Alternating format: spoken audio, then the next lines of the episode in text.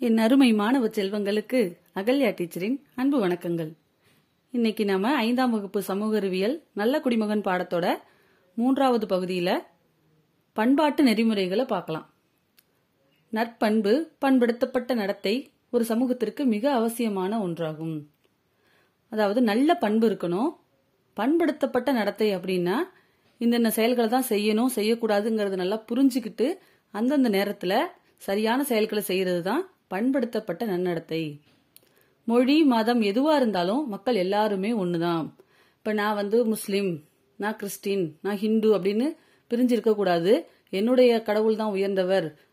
இன்னொரு மற்றவங்களுடைய கடவுள் வந்து உயர்ந்தவர் அல்ல அப்படிங்கிற மாதிரி எண்ணங்கள் இருக்கக்கூடாது என் கடவுள் எனக்கு உயர்வுங்கிற மாதிரி தான் ஒவ்வொருத்தருடைய மதமும் கடவுளும் அவங்கவுங்களுக்கு உயர்ந்தது. அதுக்கு நம்ம முதல்ல மதிப்பு கொடுக்கணும்.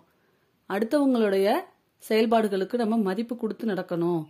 மொழி வேற வேறையா இருந்தாலும் மதம் வேற வேறையா இருந்தாலும் இனம் வேற வேறையா இருந்தாலும் நம்ம எல்லாருமே ஒற்றுமையாக இணைந்து வாழணும். அதுதான் பண்பாட்டு நெறிமுறை.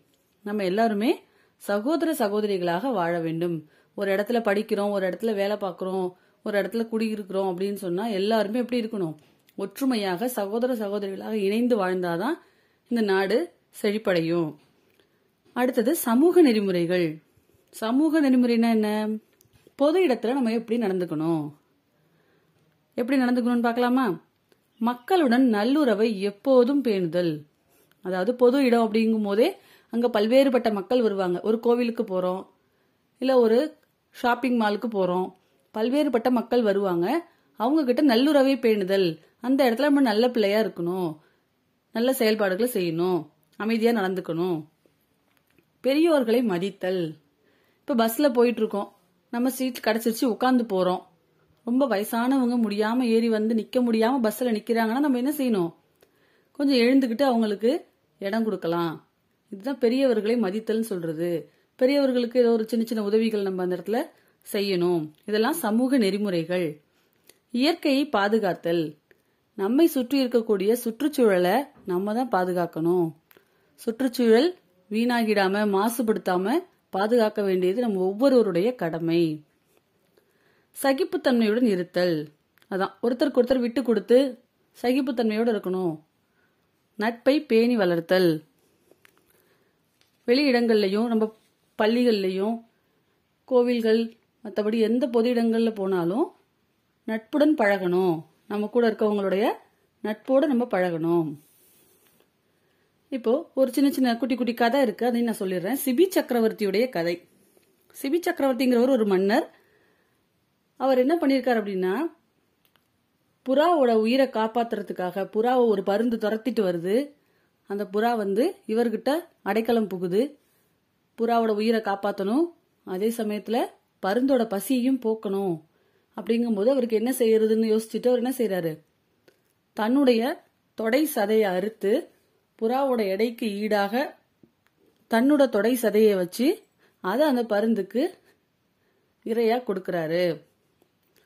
அவர்தான் சிபி சக்கரவர்த்தி. அதாவது எல்லா உயிர்களுக்குமே பசி உணர்வு பாதுகாப்பு உணர்வுங்கிறது ஒண்ணுதான். அப்படிங்கறத நிரூபிக்கிற விதமாக அவர் புறாவையும் காப்பாத்திட்டாரு. அதே சமயத்துல பருந்தையும் பசியோட விட முடியாது. அதோட பசியும் போக்கணுங்கிறதுக்காக தன்னுடைய சதையை எடுத்து கொடுத்து கொடுத்தாரு. அடுத்ததாக மனுநீதி சோழன். நீதினா என்ன அப்படிங்கிறது ரொம்ப முக்கியமா இவர் வந்து இவருடைய வாழ்க்கையில இவர் செஞ்சு காட்டியிருக்காரு. அதாவது இவருடைய மகன் என்ன பண்ணார்னா விளையாட்டுத்தனமாக தேர் எடுத்து இயக்கும்போது ஒரு கன்றுக்குட்டிய இடிச்சு கொண்டுறாரு அந்த கண்ணுக்குட்டி வந்து இறந்து போயிடுது. அப்ப அந்த கண்ணுக்குட்டியை இழந்த பசு வந்து அவருடைய அரசவையில் உள்ள மணியை அடிக்குது. நீதி கேட்குது என் குழந்தை இறந்துட்டுங்கிற மாதிரி அது ஒரு வாயிலா ஜீவன். இருந்தாலும் அது மணியை அடித்து நீதி கேட்கும்போது அவருக்கு தோணுது. ஸோ அந்த கொ- கண்ணுக்குட்டி அம்மா தாய் பிள்ளை பாசம் அப்படிங்கிறது வந்து எல்லா உயிர்களுக்குமே ஒன்று தான் நம்ம பையன் எப்படி ஒரு தாயையும் ஒரு கன்றையும் பிரிச்சுட்டானே. இது தப்பு. ஸோ அந்த பசுவுக்கு நம்ம சரியான நீதியை கொடுக்கணும். அதனுடைய குழந்தைய கொன்ன என்னோட பையனை தேர் சக்கரத்தை ஏத்தி கொள்ளுங்க அப்படின்னு சொல்லிட்டார். அந்த பசுவுக்கு நீதி கொடுக்கறதுக்காக தன் மகனையே கூட தேர் சக்கரத்தை ஏத்தி கொன்றார் மனுநீதி சோழன். அடுத்ததாக பாரி வள்ளல் வேல் பாரி. அவர் காட்டுக்கு உலா செல்லும்போது அங்கே ஒரு முல்லைக்கொடி படர இடம் இல்லாமல் தவிச்சுக்கிட்டு இருக்கு. அந்த முல்லைக்கொடிக்கு அவருக்கு அதை பார்க்கும்போது எனக்கு வந்து இடம் இல்லையே அப்படின்னு ஏங்குற மாதிரி அவருக்கு தோணுது. ஸோ அதையும் ஒரு உயிர் அப்படிங்கிறத அவர் மதிச்சு தான் போய்க்கிற தேரையே விட்டுட்டு அதில் அந்த முல்லைக்கொடியை படர செய்தாரு. ஸோ செடி கொடியாக இருந்தால் கூட அதோடைய உணர்வுகளுக்கும் மதிப்பு கொடுத்துருக்காங்க அந்த காலத்தில் வாழ்ந்த அரசர்கள். அடுத்தது வள்ளல் பேகன். அவர் என்ன பண்ணார்னா அதே மாதிரி கார்காலம் ஒரு தடவை காட்டுக்கு உலா சென்று இருக்கும்போது ஒரு மயில் ஒன்று கார்காலம்னா குளிர்காலம். அந்த டைமில் மயில் வந்து தோகை விரித்து ஆடிட்டு இருந்திருக்கு. ஆனால் அது உடம்பு நடுங்கிக்கிட்டே இருந்ததை அவர் கவனிக்கிறாரு. ஐயோ பாவம் அந்த மயிலுக்கு வாய் இருந்தால் நம்மக்கிட்ட கேட்டிருக்கும். எனக்கு குளிருதுன்னு சொல்லி. ஆனால் இவர் அதை உணர்ந்துக்கிட்டு என்ன பண்ணாரு? தன்மேல் போர்த்தி இருந்த விலை உயர்ந்த போர்வையை கூட அந்த மயில் மேலே போர்த்தி அதனுடைய குளிரை போக்குனாரு. இந்த மாதிரி மன்னர்கள்லாம் வாழ்ந்திருக்காங்க.